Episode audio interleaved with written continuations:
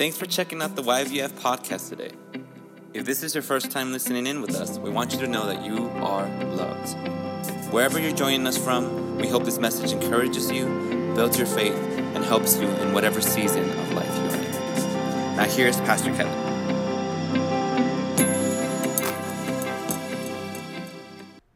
I didn't know what I was getting into uh, this weekend because of the forecast, and we live out in South Reno below the rim of Tahoe, and those forecasts mean nothing because you can get 20% chance and get buried the next morning, or 90% and get nothing.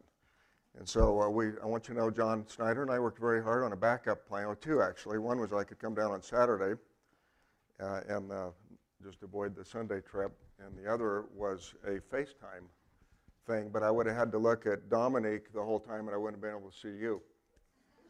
And if I want to look at Dominique all the time, I'll go to the dentist and get my teeth cleaned.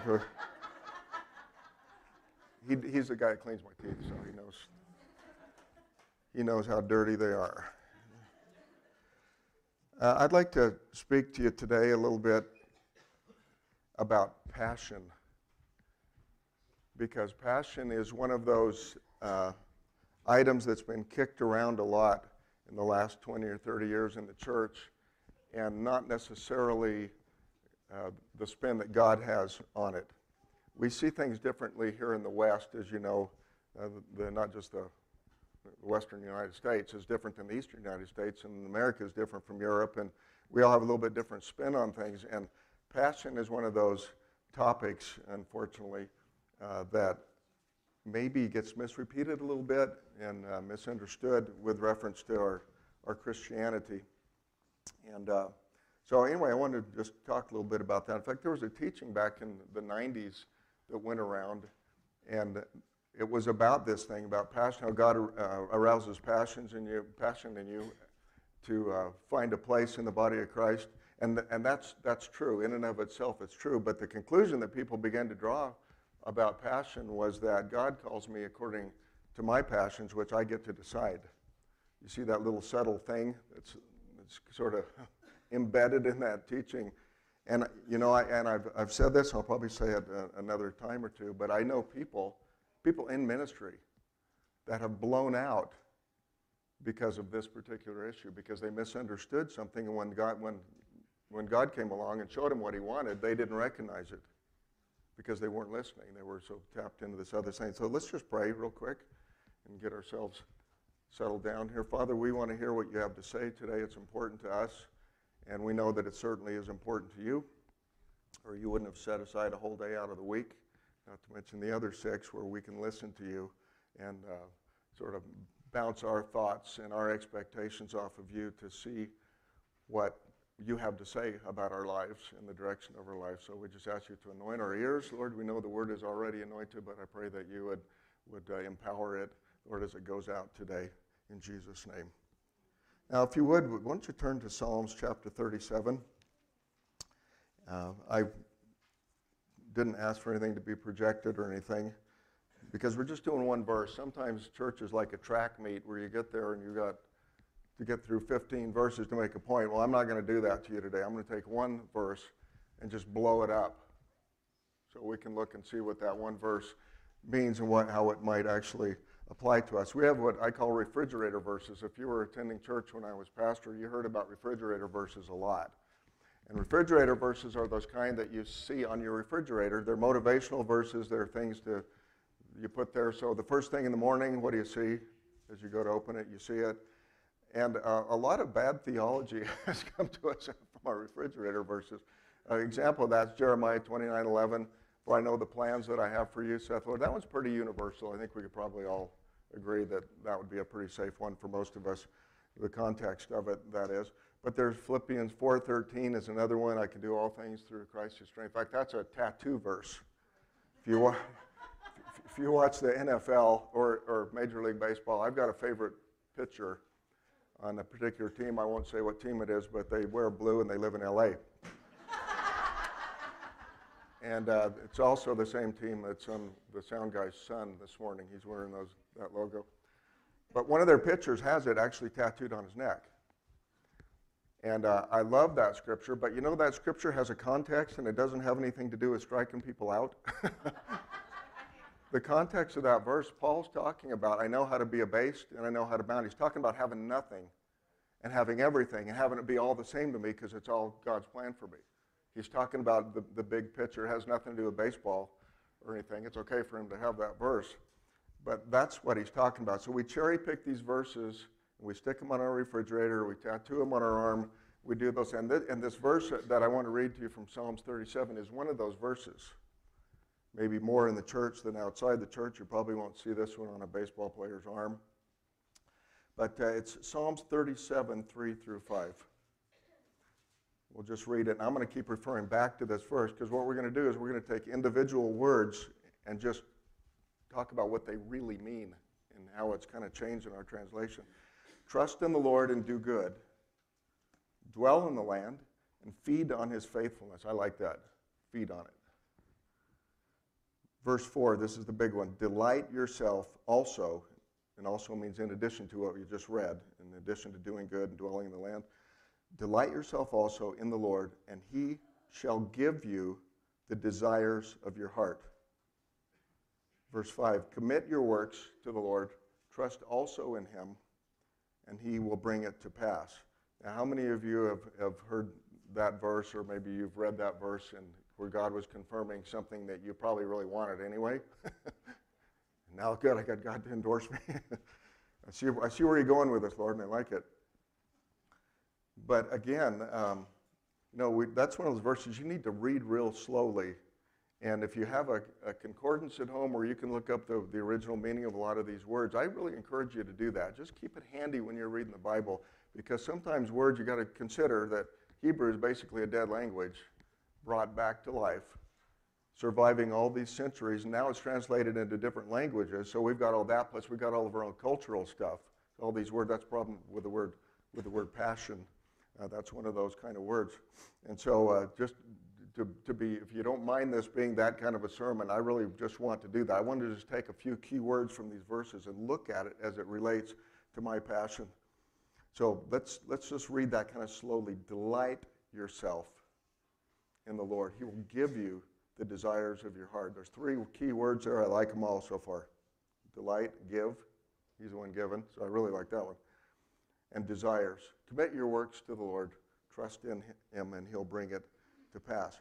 So, do you think He's, let me just ask you something. Do you think He wants to give you the desire or the thing that's attached to that desire? Because we're talking about stuff now, right? you can plug a lot of stuff into that and make it look really good. It's all good for me if I think about that. But, but have you ever thought about that? Is he talking about the, the desire itself? Or is he talking about the thing that's attached to the desire? And I can guarantee you, in about 90% of our cases, we look at that and think, it's the thing attached to the desire. Or is it? Hmm. Well, that's one of those words, and I want to just let's just look at that word, the word delight. I'm just going to go back and, and th- I got this sermon right out of my concordance. I just dug it out one word at a time. Delight yourselves in the Lord. And Strong's Concordance defines uh, that that Hebrew word that comes forward to us is anag. Now, if you got little liner notes in your bulletin, this is what you can you can write. You can impress your friends that you know some Hebrew. You can tell him you know a little Hebrew. He runs a deli in Sparks or something like that. But that word anag, really, these are all just really interesting words. The primary root for that means to be soft and pliable. Now, if you think about it, that's kind of a leap from there to delight, right? Now, remember, this got filtered through some guys in 1612 that were translated. There, there's a, this went through a lot of people to get to us, so you got to be open to seeing that maybe this word doesn't mean exactly what I thought it meant all along. The primary red means to be soft or pliable. How many of you have ever broken in a baseball glove? Okay, well, we got one guy knows what I'm talking about, a couple of them back. Marvin, of course, Marvin in those days when he was playing, they they didn't have real gloves. They were just kind of like, you know, stuff Babe, Babe Ruth used and that kind of stuff. But when you break in a baseball glove, they have different kinds of gloves. There's gloves that you really want you to have a good feel, like a shortstop's glove, because he's got to get that ball out of his glove and get it second, second baseman, and the middle infielders. And, but I got a glove a while back on Facebook Marketplace. Have you discovered that yet? I, I live in Reno. There's a lot of stuff for sale up there. But I got a baseball glove when I was growing up and playing. I always wanted a Wilson A2000. That was a good glove.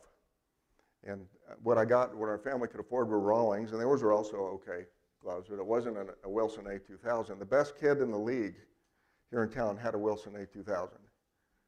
And I wanted that glove so bad, I never got it. Well, one came available. It turns out, as a plus, it belonged to a guy that pitched for the White Sox and the A's.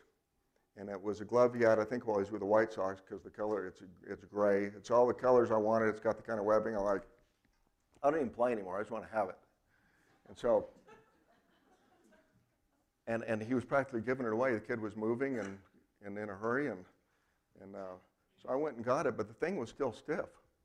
What was cool about it, he, he'd used it obviously, but it wasn't really, really broken in. So I did the whole thing. I called one of my, one of my boys that had played ball. I said, What'd you do to break in gloves? It's been a long time. He said, Go buy some Burma shave. It's really cheap stuff that nobody, if you want to break, get your neck to break out, get Burma shave and uh, uh, put it on your glove, put two or three balls in the glove, and then wrap it. Wrap it with a, the big bungees you buy for that purpose, and you put it for 280 degrees for so many minutes you're just about to melt the rubber bands, and then get it out, and it'll be broken. Anyway, I did that several times. I did everything I could think of, short of running over it in my car, which I've done that too with, with other gloves, because that thing, as good as glove as it is, without it being broken in, it just isn't any good. It just isn't any good. And I think I thought about that when I was when I was studying this and saw this word onyx. I thought that's exactly what it's like. You see, my wife got so tired of me sitting in the living room doing this, throwing a baseball, and she goes, "Could you go do that somewhere else, please?" Oh, which I did, because I'm that kind of husband. But it's a, it's kind of a painful process for the glove. And it's a very time consuming process. Now, what does that have to do with delighting yourself? So let's go back and plug that into the verse. I like to do that get a word and then go back and plug it in.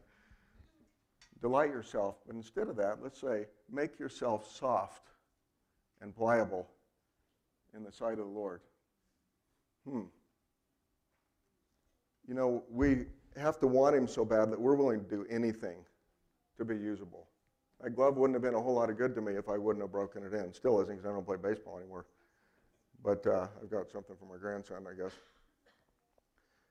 But you've got to, you've, there has to be a, a break-in period, and I got news for you. It's your whole life. it isn't just a month here or, or there out of, uh, pulled out of, out of your busy schedule. But that's the cool, the delight part of it. You're doing this in the Lord. Delight yourself. Make yourself soft and pliable in the Lord. If you're soft and pliable for everybody else, you'll be used your whole life. But if you want God to use you, you got to plug that in. Number two, and He will give you, really like this word, the desires of your heart. This one is a little more subtle because the word give uh, from your Strong's, that's 5414 as a reference if you have a Strong's concordance. Nathan is that word. It has a pretty wide array of meanings, which dif- different ways of expressing the word give. But there was one that really stood out. And that word means to assign or appoint, not just give, like we would use the word give, like a Christmas morning giveaway kind of a thing. He will assign you, if you plug that in, he will assign you the desires of your heart. Now, do you think he's talking about the desire? Well, just go back to that question we asked a few minutes ago, or the thing attached to the desire. He's talking about the desire itself not, not the fulfillment of it, because this is a process. And as long as you're in this verse, you're in the process. He will give you, or appoint you, or assign you the desires of your heart. He's got to be talking about the desire, not the thing attached to it, or he wouldn't put it this way. Why would he assign you something that you've to give you? It's got to be in your heart first, right? And it does. And, and he's real good about putting things in you and then introducing you to that thing later on after he's done with the process. Number three, the word desire. We've defined delight. Plug those two words in. Let's go back. Make yourself soft and pliable in the sight of the Lord, and he will assign you the desire of your heart. The word desire, let's look that thing up, see what that means. That's in, out of the, that same concordance is mishalah. It means a request or petition. A request or petition. Doesn't sound much like desire the way we'd use the word, does it? The desire of your heart. It's talking about prayer. Talking about those things that you have, have longed for and have prayed about, perhaps. Maybe he stirred you to do something. I got a, personal example I'll bring up a little, little bit later. But the whole point of being a Christian is I need to be changed. It isn't just so I can come to church and change my cultures. I had the street culture, now I got a church culture. The whole idea behind it is I want to be changed. I mean, what, what are we doing here? You know, what are we doing here every Sunday if we don't want to be changed? And our whole life is about that. It's a spoken request from my heart to God's heart based on something He has already assigned to us for which we have made ourselves pliable to receive. You know, you ever think about what Jesus even being in the sinless state that he was? Remember what he prayed in the garden? Lord, not my will, but yours, because he knew what was coming. You, you know what was going to make him pliable that next day? Wasn't a good day. For us, it was a great day. For him, it was a terrible day because he knew that his whole life was coming to that, that conclusion. But even he recognized the, the Father's will, not that he was going to step out of line because he was sinless, and he, and he maintained that throughout this process. But at that time, he had to stop and say, Father, you know, maybe I'm not seeing this thing clearly. Maybe there's another way out. Maybe, maybe this could be an Abraham and Isaac kind of thing where you just wanted to see if I was willing to do it um, or, or, or what. You know, and, and, and for that matter, do you think it's kind of weird that that whole last week, and then you read the book of John, much of the book of John is about the passion. You ever notice that? Why do they call it that? What a weird name for a, several days of the week that have to do, do with getting the daylight beat out of you in public, being stripped naked in front of your friends and family, cursed, having a crown of thorns rammed down on your, your head so you can't see for your own blood, and then having been strapped to a cross and then nailed to that cross. What, what's, where's the passion in that? Who has the passion for that? I don't. but yet it's been called that throughout the centuries. When they talk about the passion, they're talking about those last, you know, that crucifixion, resurrection, that whole time from the garden forward. Uh, very interesting. Even Jesus knew that the Father's will would be more important than his own, and he was sinless. The, you know, the Amplified Bible and that, that word desire, it says desires and secret petitions. And the Amplified, what it does, if you don't know what Amplified Bible is, that's a study Bible that takes some of these words and just blows them up and, and does what I'm doing here. and does pretty much uh, hundreds or thousands of keywords. But even they're a little bit weak in some of these. But, but, but this Bible picked up and it says your desires and secret petitions. These are things that you have prayed about they're not just something that just occurred to you the other day. God's probably put something in you, and there may be a level of frustration because you don't know what to do with it yet. We, we, our idea of giving is that just that, you know, I'm there, God, you know, I know, God, you promised to give it to me. Please give it to me. But that's not the way He operates. If He gave us what we wanted, He'd kill us. I mean, if we got everything that, that we have prayed for, I'm talking about material things and opportunities and all that, because His timing is, is absolutely impeccable, as you'll see in a minute. Because what about all these guys in the Bible? You ever read about Hebrews chapter 11? It's called the faith chapter. We, we refer to it as that. You've got all these guys in the Old Testament who did all these ridiculously impossible things, but yet, for whatever reason, you know, that they did, they had enough faith to do those things. And they never saw the Messiah that they had heard prophesied about and had read about in the, in the law, in the, the law and the prophets, but yet they hung in there to the very end. So look at a couple of these guys. Every person that's mentioned, uh, starting with Noah, it goes back a long ways. Uh, Noah, Abraham, Sarah, you know their story, Moses, Gideon, they were all called to do something that was virtually impossible. One by one, look at them for a minute here. Noah, do you think he had a passion to be a carpenter? Imagine just getting the wood on site to build that thing? wood that wasn't like really close by either. Get that. And not only that, you're an old man at this point. You already, and it's going to take you a long, long time to build it. And the whole time your, your own career goes on hold. You know, you're trying to feed your family, and this involves your whole family, so they've got to think you're not nuts to know that you hear, heard God as clear as you did. And then you became a sailor.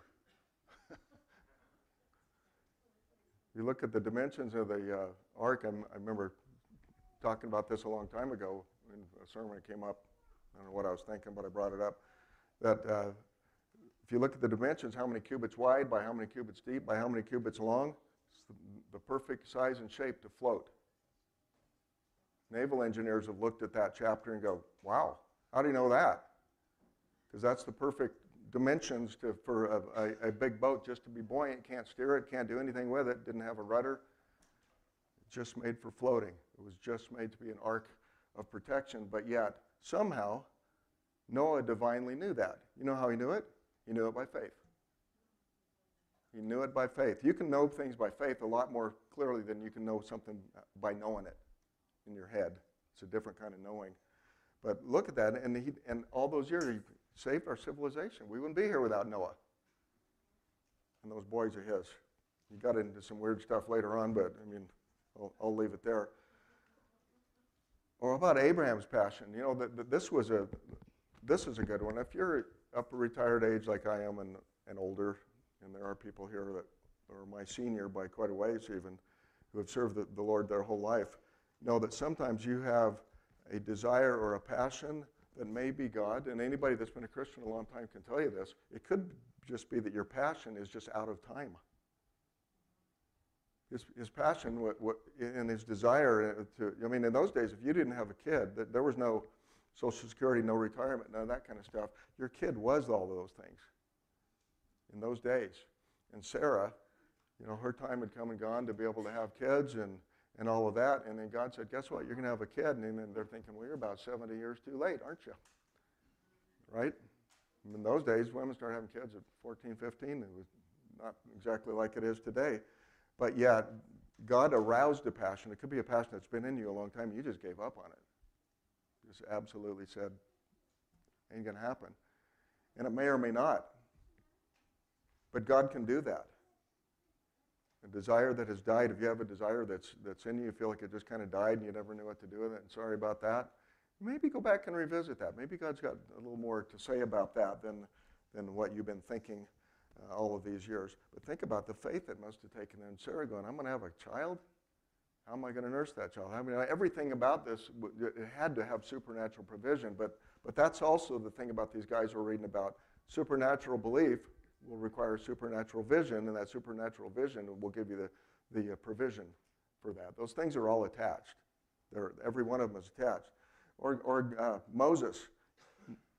Pick up Moses' story in Exodus. He's on the lam.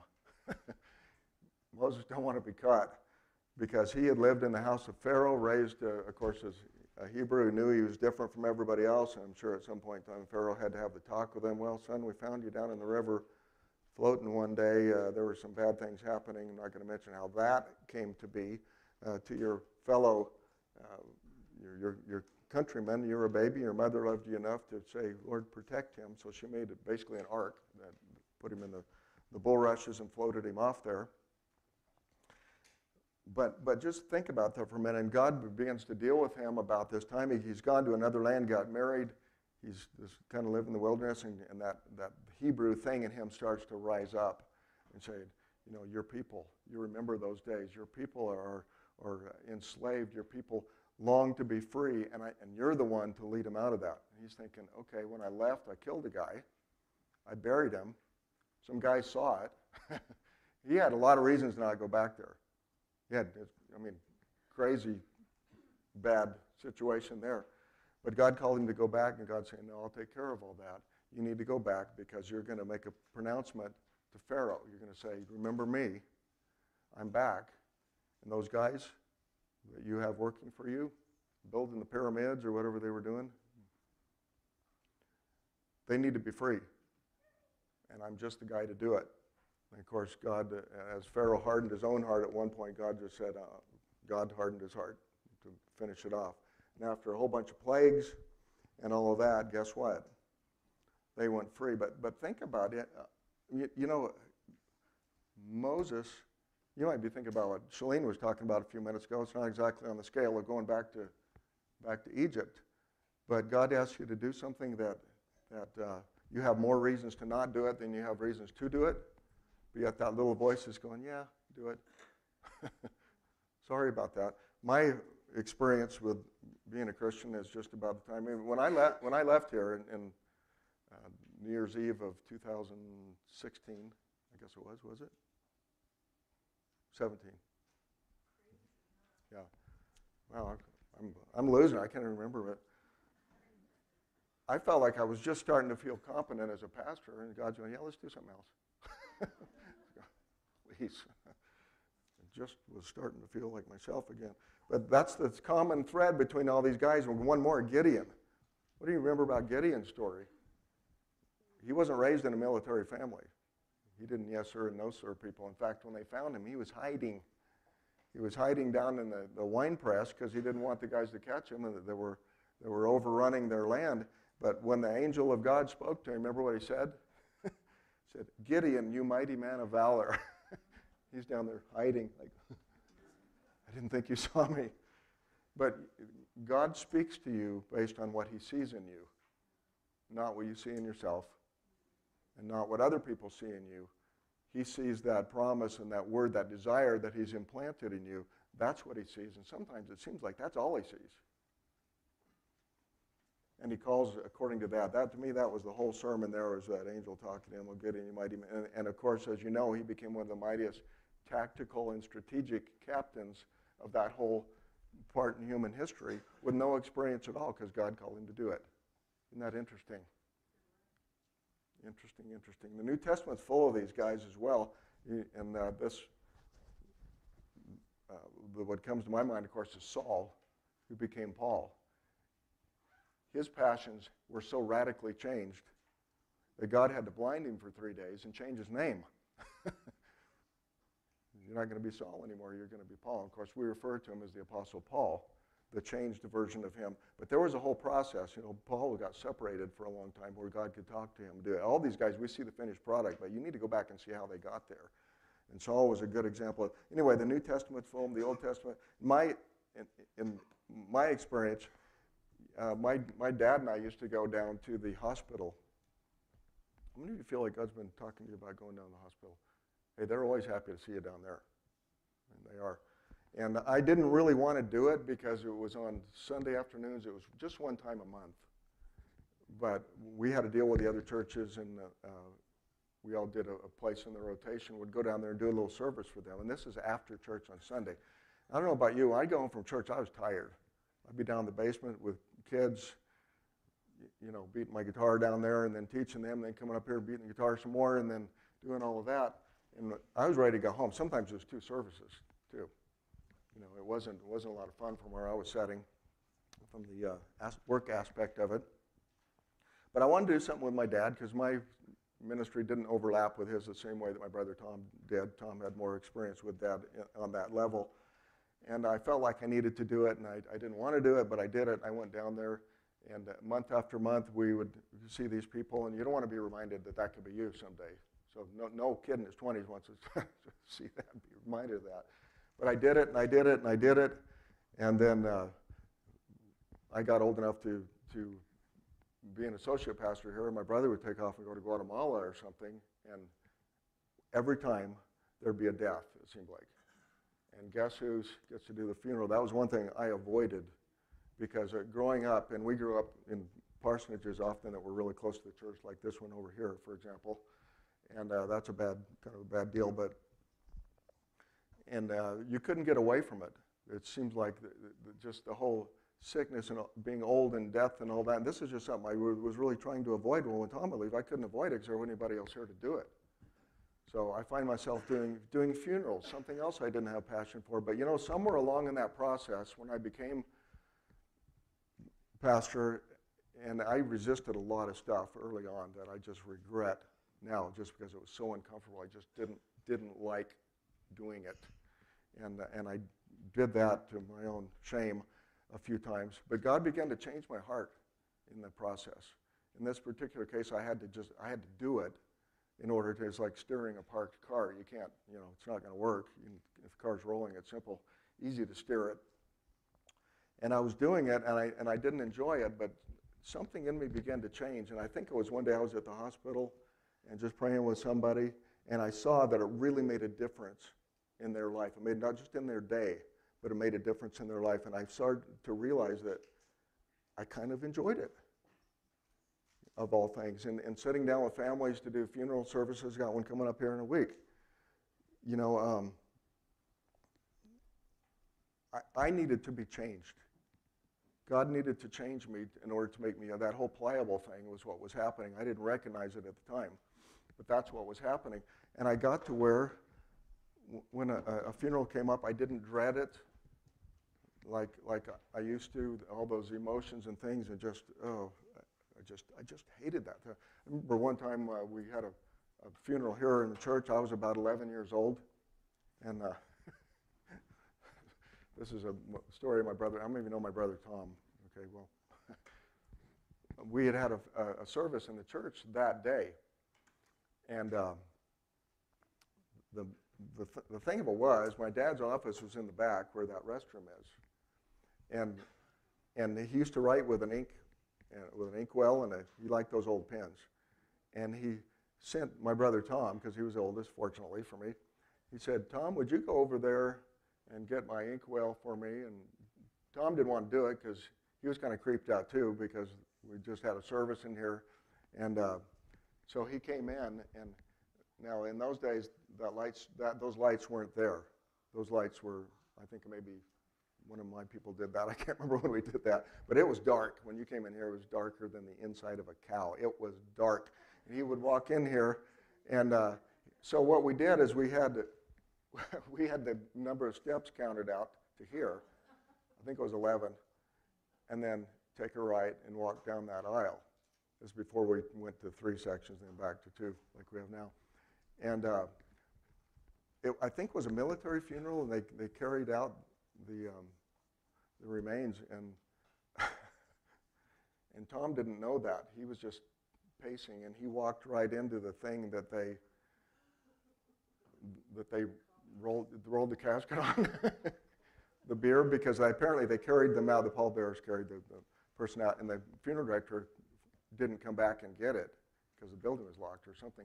And Tom hit that thing going at a pretty good speed and rode it all the way to the wall that used to be there used to be a wall here with a big pocket window that would open up and he didn't it took a few seconds to realize what he had done he came walking back with his eyes wide.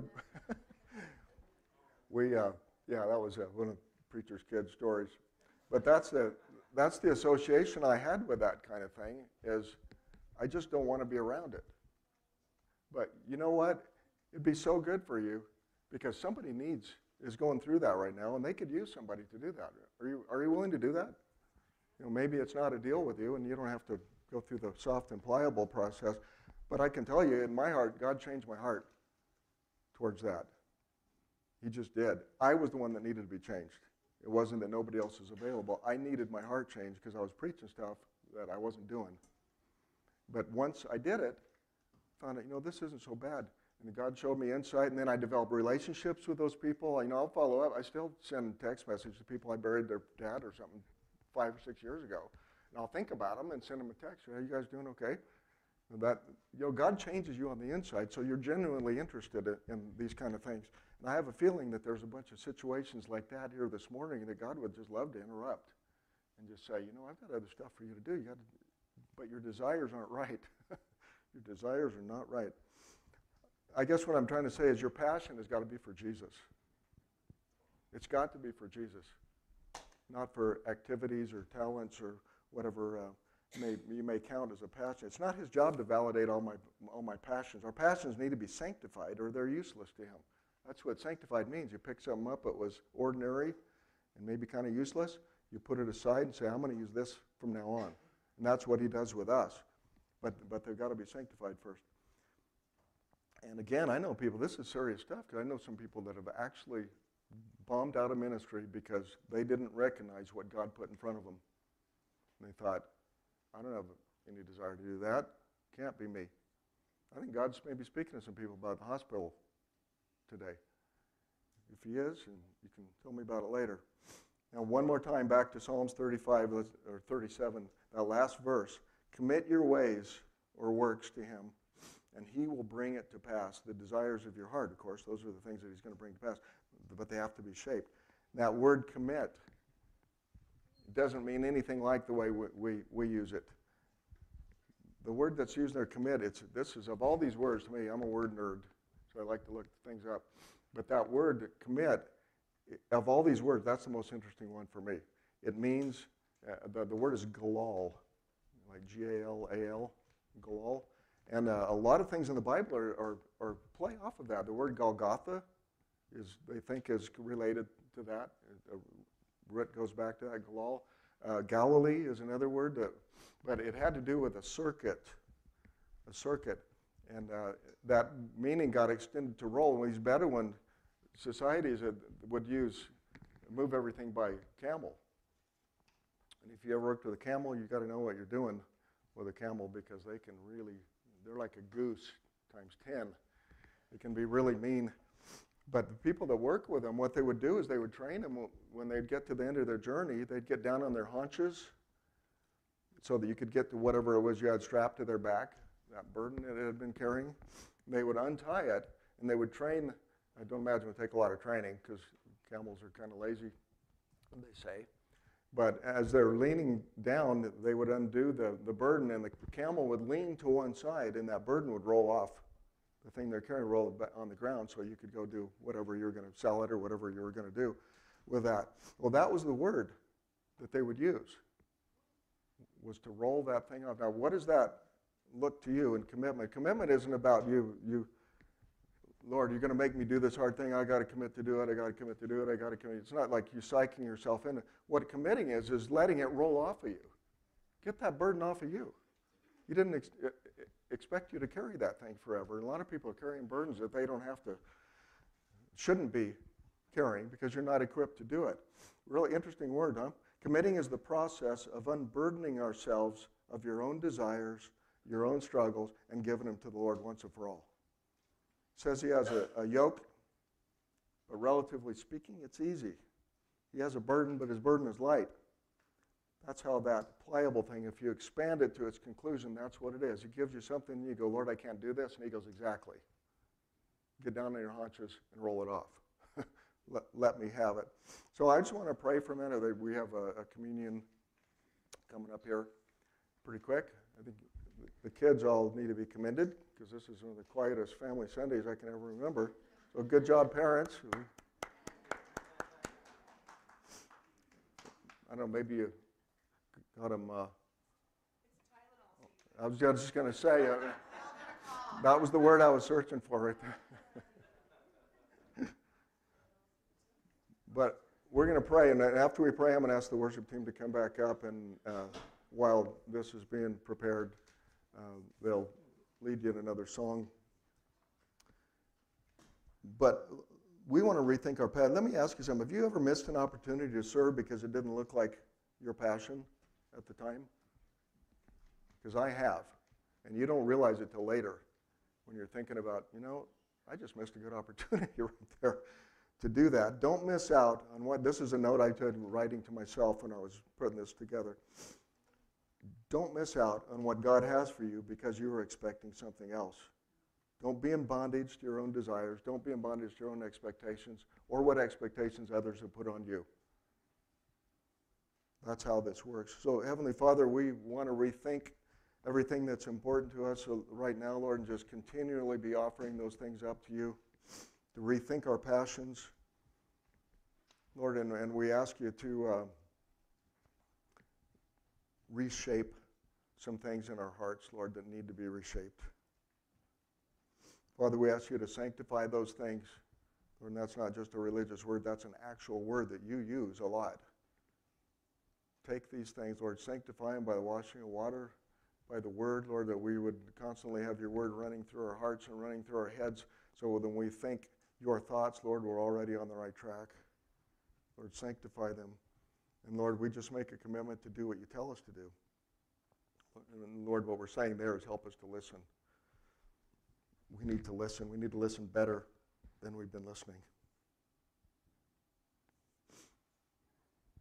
Lord, we also pray that we not be in bondage to our own desire, our own expectation, because we've got this thing so uh, set in our mind about the way things are going to go. Lord, and uh, Lord, I, I, just ask you to do that, Lord, for, for that one that's in that position. Lord, for the one that's had a desire that's long since go, the trail's gone cold and you don't feel like uh, that, that that can be fulfilled at this point, Lord, if it's an Abraham and Sarah thing, Lord, I, I ask you to reactivate old passions, Lord, that have had some shaping already done to them. Lord, get a hold of us. Get a hold of us. Lord, I like the picture of the camel leaning over and rolling that thing off. Lord, that's what you do when you ask us to take something that appears to be so heavy. You just ask for it right back. Lord, we roll those things off to you. We pray for people with kids and concern for kids today. Lord, I got them too. Lord, we roll that off to you. Again, we roll that back to you. Lord, you gave them to us. Lord, you weren't surprised by them, whether they were planned or not, it didn't surprise you, not one little bit. So, Lord, we roll them back to you. We can't handle it. And so we ask you to take it for us, Lord. That's what you've done all along, is you've taken it for us. You took our sin for us because we couldn't deal with the consequences, Lord. You've taken every burden that we've ever had, Lord. If we've borne it alone, it's only because we haven't rolled it back to you. Lord, we do that today. Lord, and we read your word with confidence that when you say to make yourself soft and pliable in the Lord, that he will assign you the petitions of our heart, the prayers that have been gone up, Lord, and we commit our works to you one more time to give them back, to establish us, Lord, as the people that you have called us to be, the people that you want us to be. Father God, in Jesus' name. In Jesus' name we pray. Amen. We hope you enjoyed the message. Before you leave, we want to remind you that if you want to continue receiving updates on new sermons, that you subscribe to our podcast. If you want more information on how to contact us, make sure to check out our website at YeringtonVineyardFellowship.com. And we'll see you next time on the YVF podcast.